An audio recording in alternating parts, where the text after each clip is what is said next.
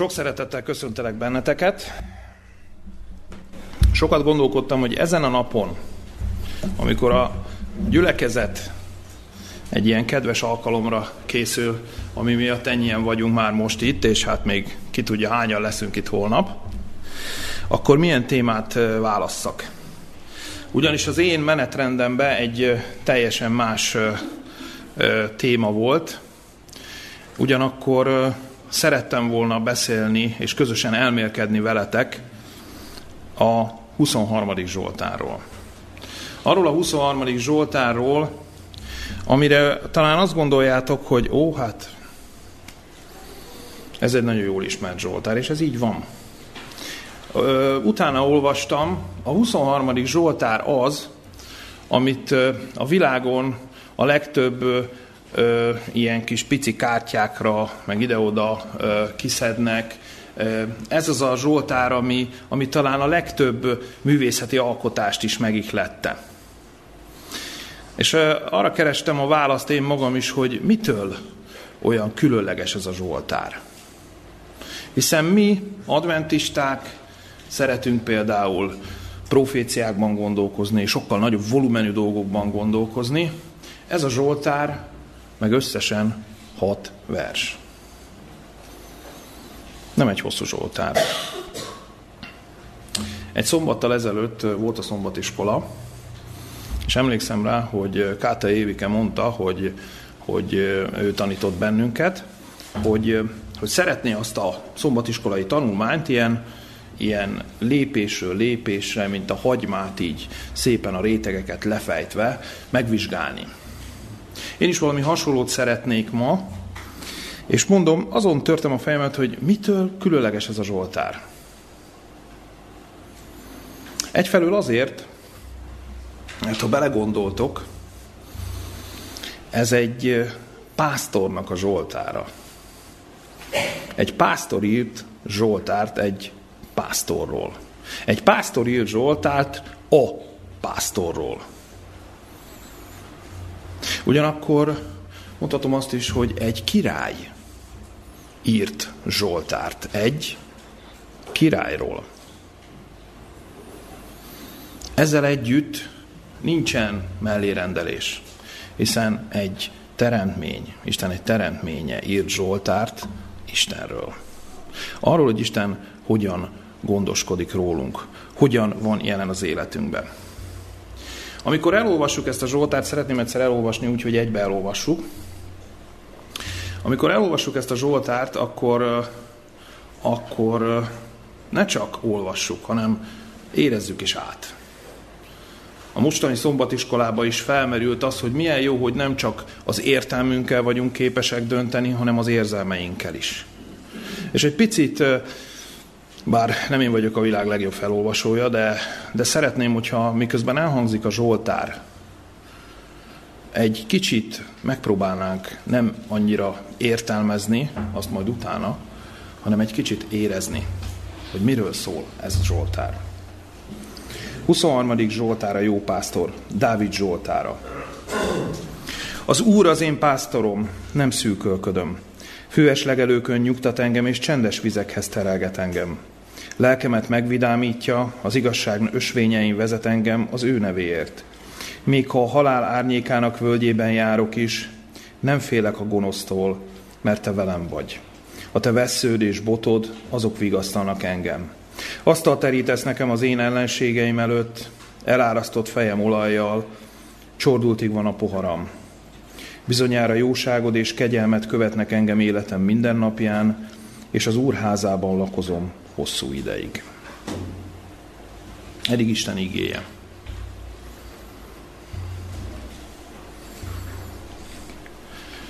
Belolvastam a adventista bibliai kommentárba, és ott azt írja a szerző, hogy, hogy érdekes ez a Zsoltár, mert egyrészt annyira rövid, hogy hogy itt abszolút nincsen benne az, amit más zsoltárokban megtalálhatunk, az a jó értelembe vett Isten népének a nacionalizmusa, hogy így fogalmazott a, a, ez a tanulmányszerző, Itt abszolút nincsen arról szó, hogy Isten népe, ez így nem jelenik meg, sem az, hogy Ábrahám nemzetsége, se nem a zsidó nép említése, hanem, hanem itt magáról az egyén és Istennek a kapcsolatáról.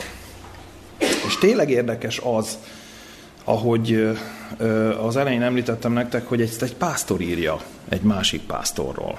A pásztorról. Az első vers így is van, így is hangzik el. Az Úr az én pásztorom, nem szűkölködöm.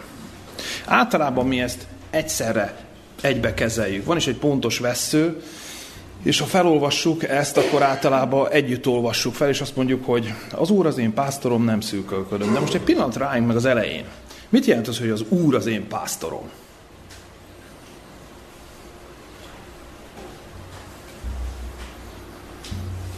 Mit jelent ez?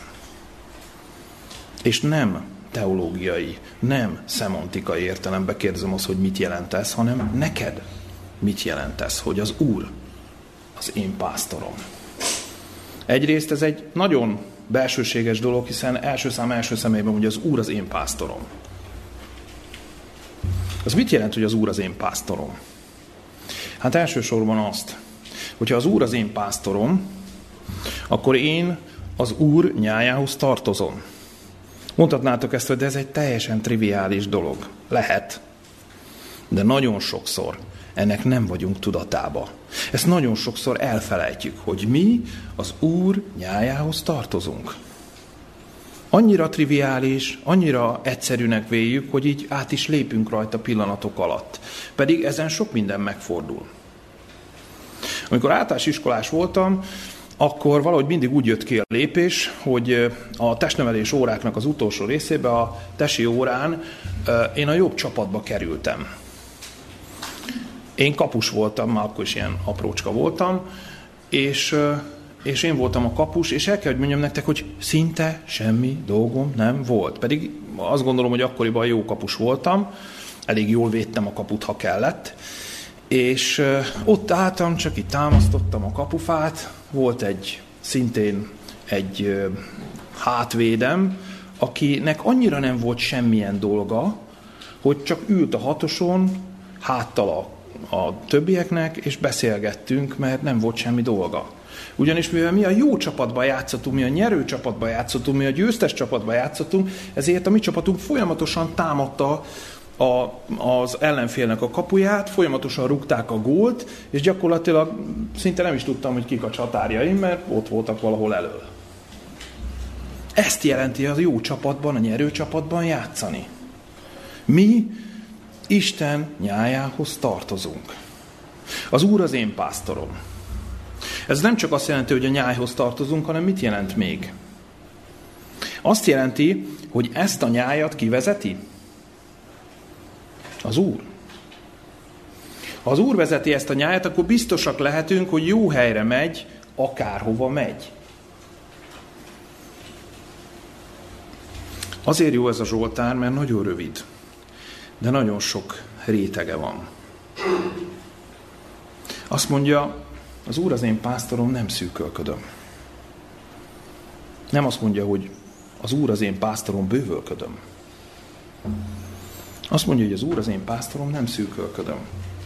Más ö, nyelvekben lefordítva azt olvasom, hogy, hogy nincs szükségem semmi több jó dologra, mert minden jó dolog megvan az életemben azt mondja, hogy nincsen semmiből hiányosságom.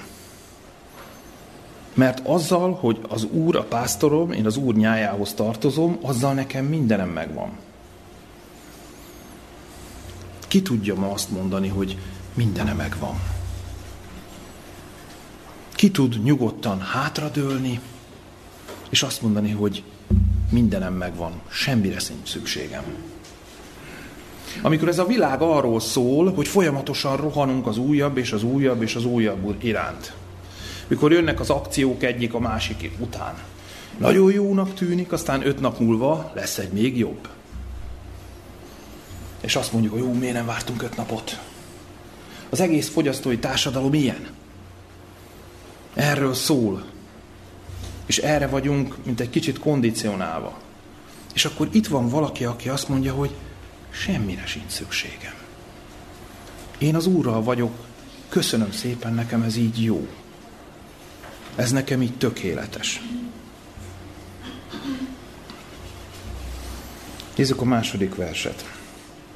Azt mondja, füves legelőkön nyugtat engem, és csendek vizekhez terelget engem.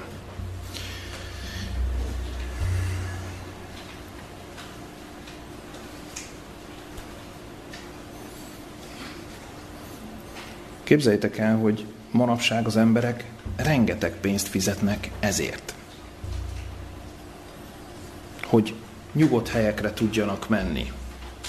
Hogy egy kis csönd vegye őket körül. Ami ki tudja milyen.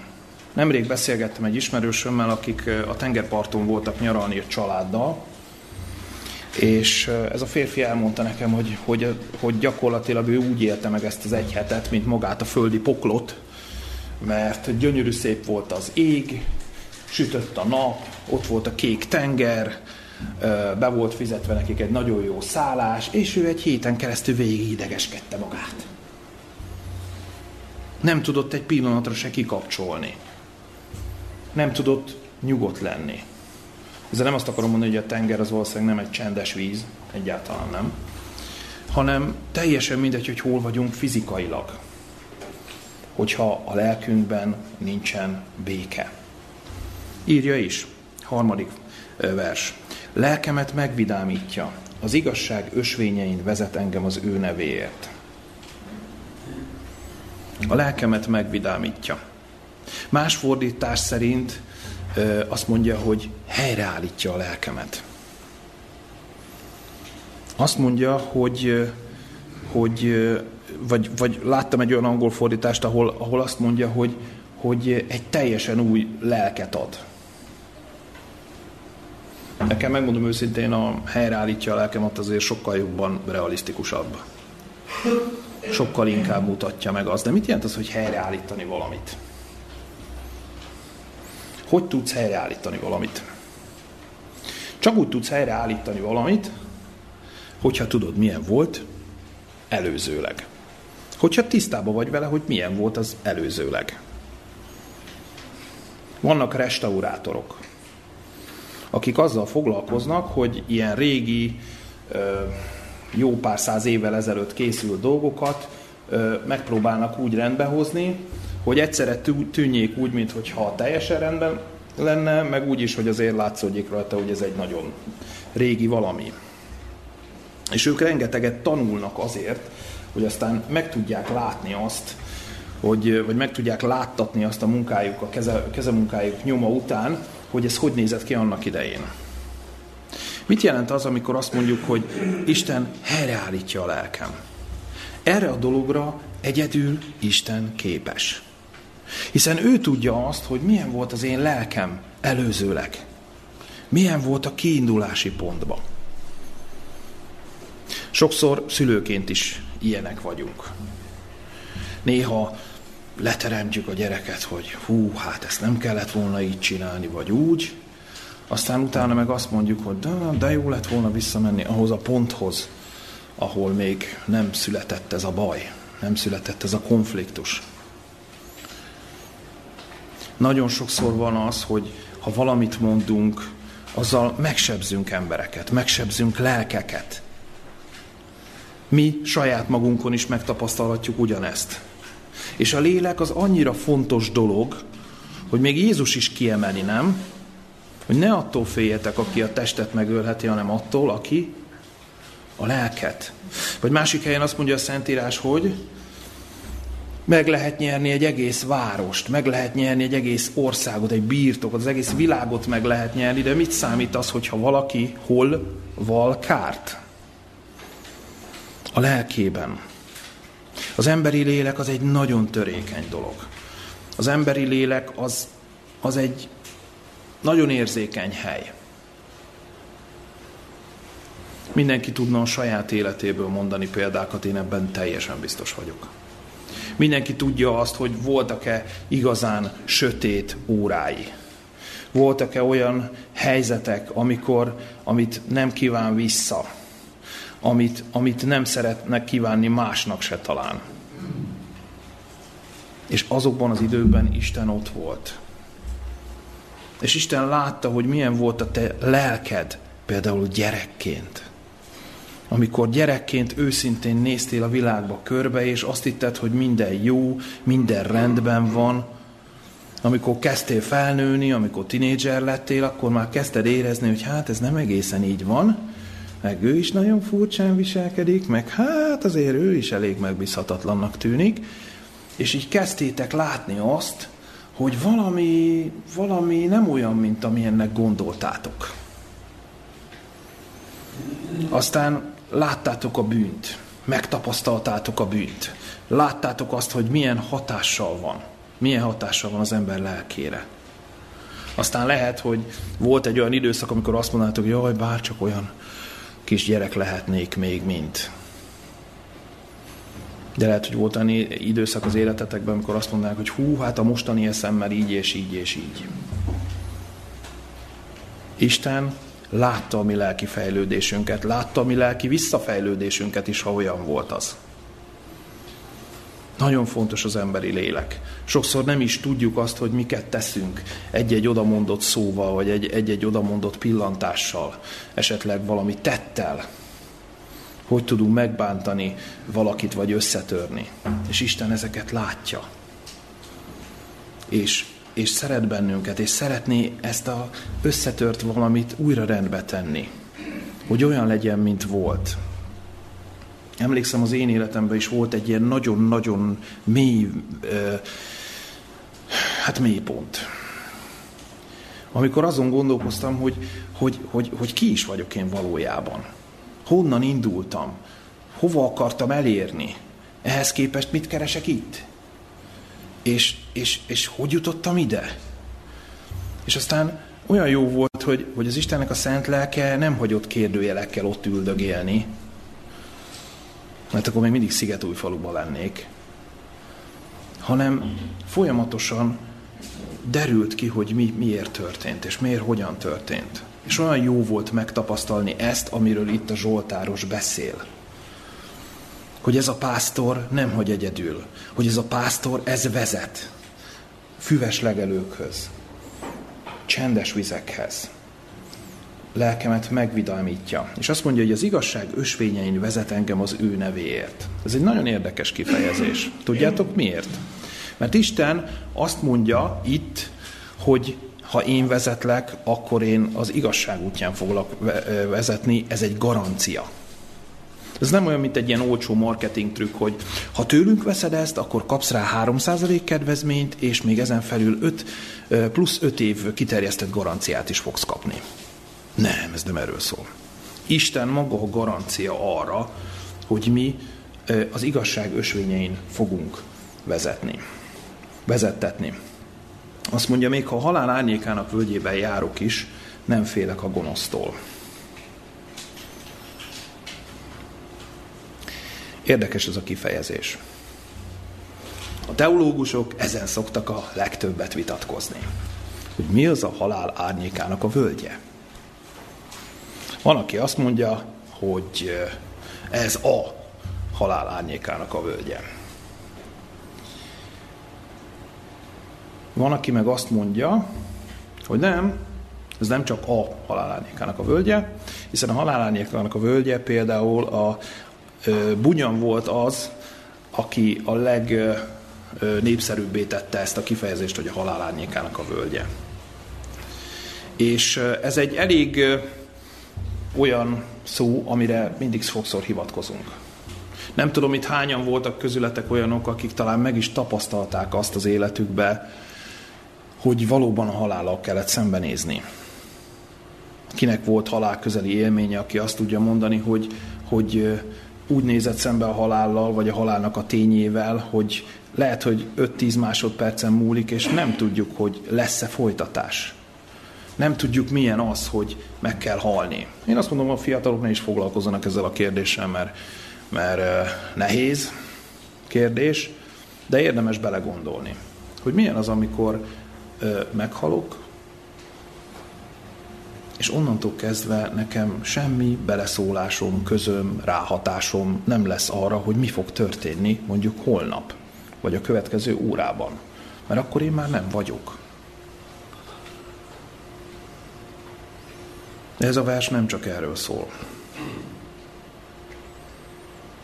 Tegnap mutattam a fiaimnak egy képet.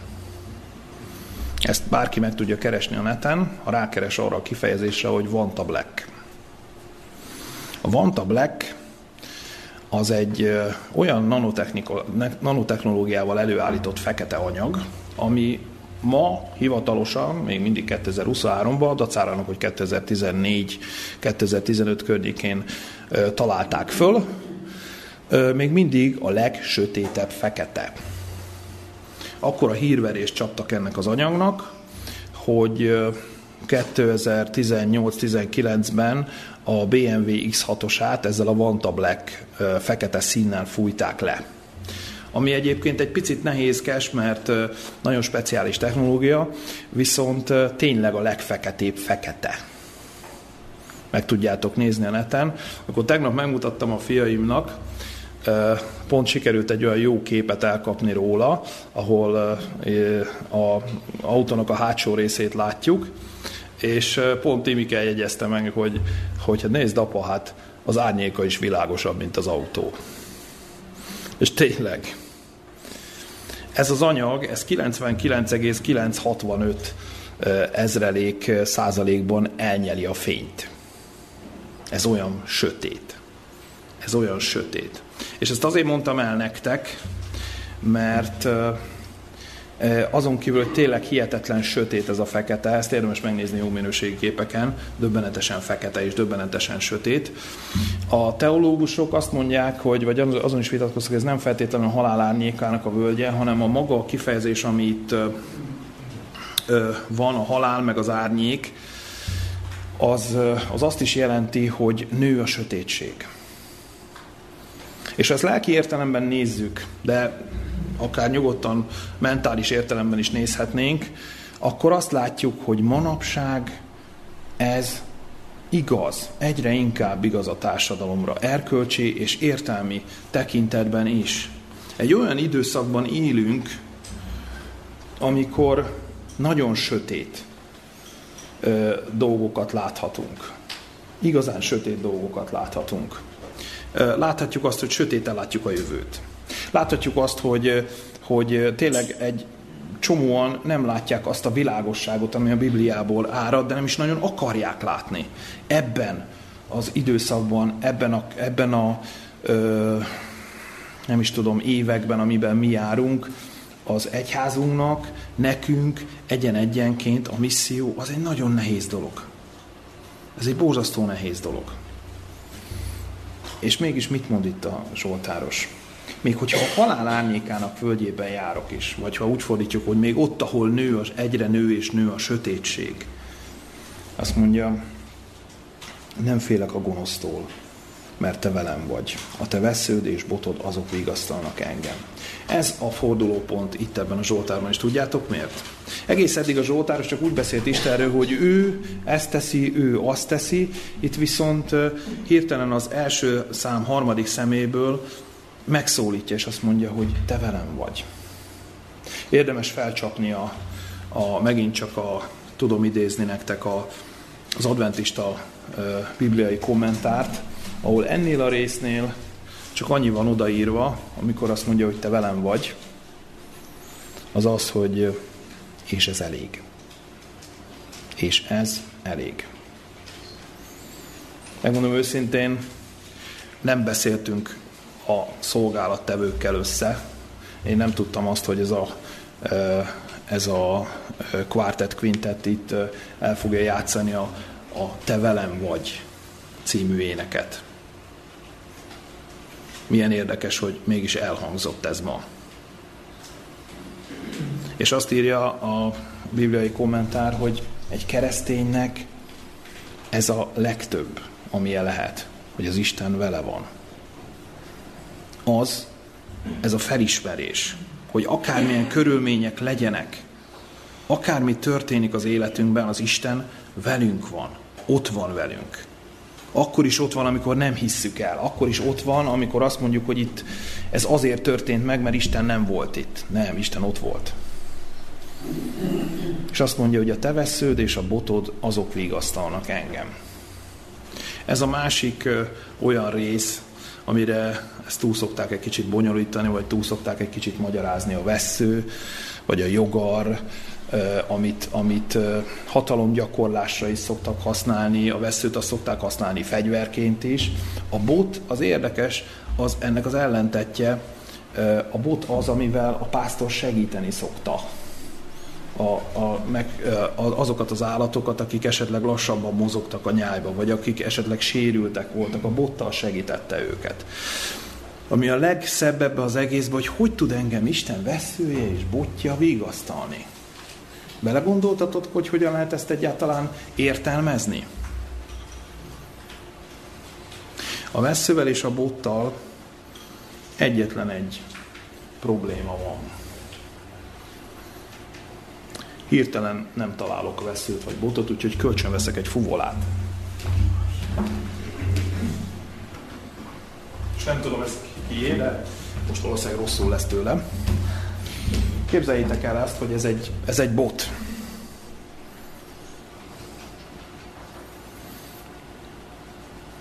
Látjátok, ugye? Elég jól látszik már, hogy ezüst színű, meg csillog, meg ilyenek, ugye? Mit csinál ez itt? Mit csinál ez? Ki tudná ezt jól megfogalmazni? Tudom, valaki nagyon izgul, hogy lenejtsem, azt, azt értem, de tudjátok, hogy mit csinál ez? Egy valamit biztos nem csinál. Tudjátok mi az? Nem lebeg. És tudjátok miért nem lebeg? Mi nem lebeg? Mert? Mert? Igen, tartom. Így van, mert tartom. És ez az, amit általában el szoktunk felejteni, hogy Isten botja, az mit jelent? Az, hogy valaki van a másik végén.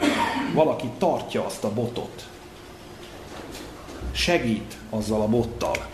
Ezek a dolgok nem csak úgy repkednek a levegőben, hanem valaki fogja a másik oldalon. És ez az, amit mindig elfelejtünk, hogy, hogy ott van Isten. Van valaki, aki, aki, aki tartja. Van, aki azt mondja, hogy most Isten engem, engem ö, ö, ezzel próbált valami jobb útra terelni. És ez csak azért lehetséges, és csak ez azért lehet egyáltalán, mert, mert ott van az ő keze. Ő maga is ott van, és ha az ő keze ott van, akkor ő is ott van, és ezt nagyon, nagyon sokszor elfelejtjük. Aztán jön egy olyan rész, ami, ami tényleg bonyolult. Azt mondja, asztal terítesz nékem az én ellenségeim előtt, elárasztod a fejem olaja, a csordultig van a poharam. Ezzel nagyon sokat gondolkodtam, hogy ez mi? Asztalt terít az én ellenségeim előtt. Mit csinál Isten? Most, most komolyan, tehát incselkedik az ellenségeimmel. Vannak ellenségeitek?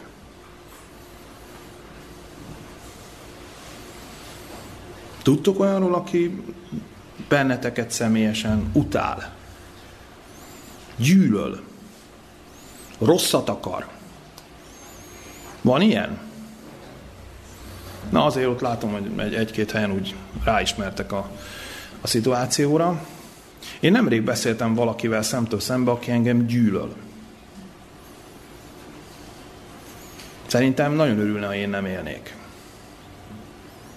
És, és az arcán is azt láttam, hogy, hogy, hogy egész átalakítja az a gyűlölet. Ahogy beszél hozzám. Azon gondolkodtam, hogy hát valószínűleg a gyülekezeti lelkészéhez nem így beszél. De nem biztos. De itt azt írja, hogy még az ilyen ellenségeim előtt is Isten asztal terít. Ez mit jelent? Nagyon furcsa, ameddig nem nézed meg a többi fordítást. Máshol az van, hogy Isten asztalt bont. Isten előkészít egy asztalt. Isten elkülönít neked egy asztalt, amin megterít. Készülünk egy olyan dologra, egy olyan kedves dologra, mint a mennyegző. És, és nagyon jó az, hogy, hogy itt lesz egy, ez, ennek lesznek előkészül, meg vannak előkészületei, és, és tudjuk azt, hogy, hogy az, abba, abba mennyi energia van belefektetve. Van egy olyan mennyegző, amire mindannyian várunk, attól függetlenül, hogy rokonok vagyunk, vagy nem vagyunk rokonok, vagy meghívottak vagyunk, vagy barátok vagyunk. Van egy olyan mennyegző, amit mindannyian várunk. Amit maga Isten tesz meg nekünk, amit maga Isten szeretne ö, ö, vendégül látni bennünket. És ö, akkor, amikor Isten a vendéglátó, amikor Isten a házigazda, amikor ezt az egészet Isten szervezi, akkor azok az ellenségeim, akik a fejemet akarják, akik a legrosszabbakat akarják nekem, azoknak a szándékai meghiúsulnak. Mert Isten ott van. Nagyon érdekes, Luthernél azt olvasok, a Luther fordításban az van, hogy az én ellenségeim szeme látára terít nekem asztalt. Az angol fordításban az van, hogy, hogy készít egy asztalt a, az ellenségeim jelenlétében. Mindezt azért, hogy megmutassa, hogy, hogy velem van. És ha velem van, akkor kicsoda van ellenem. Ismerjük, ugye? Ha Isten velem, kicsoda ellenem. Ez itt erről szól. Azt mondja, elárasztod a fejem olaja, a csordultig van a poharam. A csordultig az nagyon sok fordításban úgy van, hogy, hogy túlcsordult a, a poharam, hogy, hogy több, mint tele van a poharam. Hogy Isten nem úgy méri, hogy, hogy három deci, hanem, hanem nem foglalkozik a mértékkel, mert azt mondja, hogy rólad van szó, gyermekem. Hányszor éreztük ezt magunkon? Hányszor vettük ezt észre, hogy Isten megint teletöltötte a poharamat? Hogy Isten megint odafigyel rám? Pedig Isten mondhatná azt is, hogy hát gyermekem azért, azért még rengeteg fejlődni valót lenne. Ez itt Isten oldala. És ez az, amikor itt van a Zsoltáros, aki ilyen kapcsolatban van Istennel. Végigolvasva ezt a Zsoltárt, nem szeretnénk mi is ugyanezt amit, amit itt olvasunk. Azt mondja, bizonyára jóságod és kegyelmet követnek engem életem minden napján, és az úrházában lakozom hosszú ideig. Nagyon érdekes ez a magyar fordítás. Ugyanazon a, ugyanazt a szót Károli úgy fordítja, hogy bizonyára. Azt a szót, ugyanaz a szó van itt, mint az evangélium, amikor Jézus azt mondja, hogy bizony, bizony mondom nektek. Ugyanaz a szó van, hogy ez már pedig nagyon bizonyos. Ezt, ezt vedd úgy, hogy megvan. Ebben legyél biztos. Ezt vedd biztosra. Biztos, hogy a jóságod és a kegyelmet követnek engem életem minden napján, és az Úr házában lakozom hosszú ideig. Nagyon jó, azt mondja, hogy az életem minden napján, és az Úr házában lakozom hosszú ideig. Itt arról van szó, hogy a világ összes más fordításában a hosszú ideig helyett tudjátok, mi van írva? Örökké. Örökké. Mi egy picit olyan visszafogottabbak vagyok, úgy tűnik, a magyar fordításban, de ahol az van, hogy az úrházában lakozom örökké. Sőt, jövő időben van. Az úrházában fogok lakozni mindörökké. Ez pedig nem más, mint egy nagyon szép kifejezése az üdvbizonyosságnak. Az üdvbizonyosság az egy ilyen nagyon érdekes határterület, amit nem nagyon szeretünk bolygatni. Néha beszélünk róla, néha nem beszélünk róla. Megint csak a halál árnyékának a völgye jut eszembe.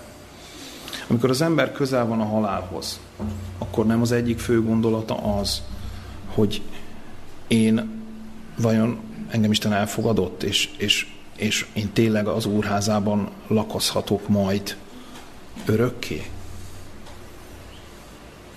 Az, aki Istennel jár, aki azt vallja, hogy az Úr az én pásztorom, annak a legfőbb kérdése ez, vagy nem. Mert azt gondolom, hogy érdemes ezt az, ezt az Zsoltárt elolvasni egy picit másképp is el lehetne olvasni csupa kérdőjellel. El lehetne olvasni úgy is, hogy az Úr az én pásztorom, nem szűkölködöm, hűes legelőkhöz vezet engem. Meg is kérdőjelezhetjük. Elolvashatjuk ezt a Zsoltárt így is. Még ha halál árnyékának völgyébe járok is, nem félek a gonosztól. Tényleg nem félek. Asztal terítesz nekem? Elárasztod a fejem olajjal? Csordultig van a poharam?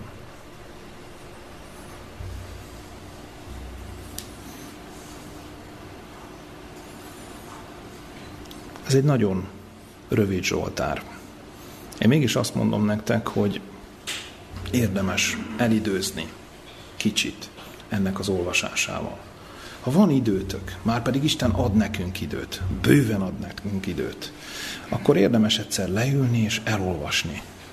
És nem az a lényeg, hogy én innen a szószékről mit mondok erről a Zsoltáról. Teljesen mindegy. Igyekeztem összeszedni egy-két dolgot. De nem az számít, hogy én mit mondok innen, hanem hogy ez a Zsoltár neked mit mond. Személyesen neked mit mond. Hogy valóban az Úr az én pásztorom. Valóban az Úrnak a nyájához tartozom. És ha hozzá tartozom, akkor megtapasztaltam ezt a sok jót, amit itt le van írva. Ha kívülről megnézitek ezt a Zsoltárt, egy olyan ember írta, aki, akinek tényleg az Úr a pásztora. És egy olyan ember, aki ezt a sok tapasztalatot nem azért írta le. Képzeljétek el, hogy Dávid leírja ezt a Zsoltárt. És most itt vagyunk több ezer évvel később, és olvashatjuk ezeket a gondolatokat. Azért írta le, és Isten azért gondoskodott, hogy ezek a sorok ma itt legyenek, leírva papíron, kivetítve, hogy mindenki jól lássa. Mert célja van vele. Mert ő tényleg vezetni akar bennünket vesszővel, bottal, amikor amelyikre szükség van. Ő vezetni szeretne bennünket, ő szeretne nekünk mutatni egy tényleg jó utat. Meg szeretné mutatni azt, hogy az Istennel való közösség mindennél jobb. Képzeljétek el, hogy ez az ember odaírja, hogy semmi más nem akarok, csak az úrházában lakozni örökké. Ki mond ilyeneket? Tudjátok ki? Az, aki rájött arra, hogy milyen jó az Istennel közösségben lenni. Pontosan az, aki megtapasztalta, aki nem olvasta, aki nem hallott róla, akinek mondták, hanem aki a saját bőrén megtapasztalta. Van egy fordítás, ami nem azt mondja, hogy bizony jóságod és kegyelmet követ engem életem minden napján, hanem az van, hogy csak a te jóságod és a te kegyelmed követnek engem életem minden napján. Mert az Isten ilyen. Tőle csak jó és kegyelmes dolog következik. A kérdés az, hogy mi ezt a sok jót, amivel bennünket körülvesz, azt észrevesszük-e, reagálunk rá, és hálát tudunk-e érte adni. Az az én kívánságom, hogyha újraolvassuk ezt a Zsoltát, vagy ha eljutunk a 23. Zsoltárhoz, hogy olvassuk, akkor ezzel a szemmel tudjuk olvasni, és tudjuk meglátni azt a jó pásztort, aki bármire képes volt és képes lesz az ő nyájáért, az ő juhaiért, az ő kegyelméből. Amen.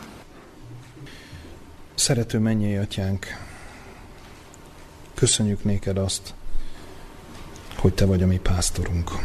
Köszönjük néked azt, hogy Te vezetsz bennünket, Te odafigyelsz ránk, Te füves legelőkhöz, nyugodt vizekhez vezetsz bennünket, hogy Te oda akarsz figyelni ránk, hogy neked fontos az, hogy, hogy mi veled tudjunk lenni a lehető legjobb közösségben. Kérlek segíts meg, hogy mi észrevegyük ezt. Észrevegyük ezt a hatalmas gondolkodást, ezt, ezt a hatalmas nagy gondoskodást, oltalmat, amikor minden szereteteddel minden képességeddel azon vagy, hogy bennünket megáldj, hogy bennünket vezessél. Segíts, hogy, hogy meghallhassuk a te szódat, ne csak meghallhassuk, hanem ismerjük a te hangodat, tudjuk azt, hogy mit akarsz mondani. Ne csak így és most, ne csak szombaton, hanem a hétköznapokban is, amikor nagyon nagy szükségünk van a te vezetésedre, amikor nagyon nagy szükségünk lenne a te bölcsességedre, akkor kérlek segíts, hogy a jó pásztornak a szándékait, a hangját, a vezetését, azt látni tudjuk. Köszönjük azt, hogy te így vagy velünk, köszönjük azt, hogy te ennyire szeretsz bennünket, és szeretnénk mi is a te házadban lakozni. Segítsél meg bennünket, hogy mindannyian, akik itt vagyunk, mindannyian, akik e, ma hozzád fordulunk, és mindannyian, akik keresnek téged ezen a földön, annak a nagyjának a tagjai, mindannyian ott lehessünk azon az alkalmon, amikor te terítesz asztalt nekünk, és amikor mi e, nem tehetünk mást, csak hálával és szeretettel, ami szívünkben dicsőíthetjük a Te nevedet azért, amit tettél, értünk, és amit tenni fogsz. Köszönjük, Atyánk, hogy hozzád fordulhattunk, arra szeretnénk kérni, áldjál meg bennünket egyen-egyenként, és azokat az áldásokat, amiket erre a napra tartogattál, azokat is hadd vehessük el a te kezedből, a te kegyelmedből kértük ezt. Amen.